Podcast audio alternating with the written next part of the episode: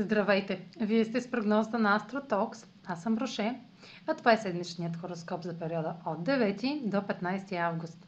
Ще започна с общите влияния за седмицата, след което ще продължа с тяхното отражение върху вашия седен и вашия зодиакален знак.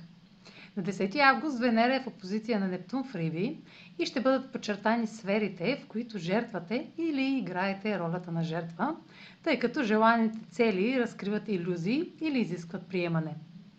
На 11 август Меркурий е в опозиция на Юпитер във Водолей и ще предостави основен и преувеличен извод, основан на социалните оценки.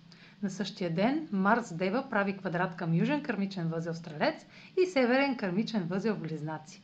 Едно действие ви изправя на кръстопът, на който можете да избирате дали да се придържате към стара история или вярвания, или да действате с нова информация и територия, предлагаща избор.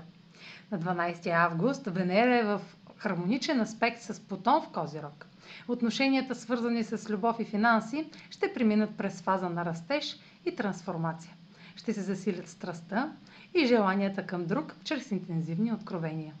А сега проследете как ще се отразят тези енергийни влияния на вашия седен и вашия зодиакален знак. Седмична прогноза за седен Рак и за зодия Рак. Венера във вашата сфера на комуникацията в опозиция на Нептун дава неясен отговор или разочароващ резултат. Това, което сте искали да чуете, може да не се осъществи или да сте наясно с невъзможно издигнат идеал, който активира купнеж и безпокойство. Меркурий в опозиция на Юпитер във Водолей предполага, че при увеличение в сферата на споделените финанси могат да ви мотивират да говорите или да преразгледате финансовата си ситуация. Следете за основно решение, включващо наследство, дългове или доверие. Марс в квадрат с кармичните възли предполага повратна точка в сферата на общуването.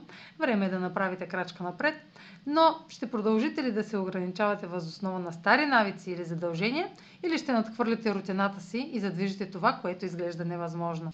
Венера във вашата сфера на комуникацията в хармоничен аспект с Плутон в Козирог насърчава плавен и стабилен растеж в една дискусия, тъй като обменът на идеи и бъдещи планове издържан или малко критичен, но положителен. Това е за тази седмица. Може да последвате канала ми в YouTube, за да не пропускате видеята, които правя, както да ме слушате в Spotify, в, да ме последвате в Instagram, в Facebook, а за онлайн консултации с мен може да посетите сайта astrotalks.online, където ще намерите услугите, които предлагам, както и контакти за връзка с мен.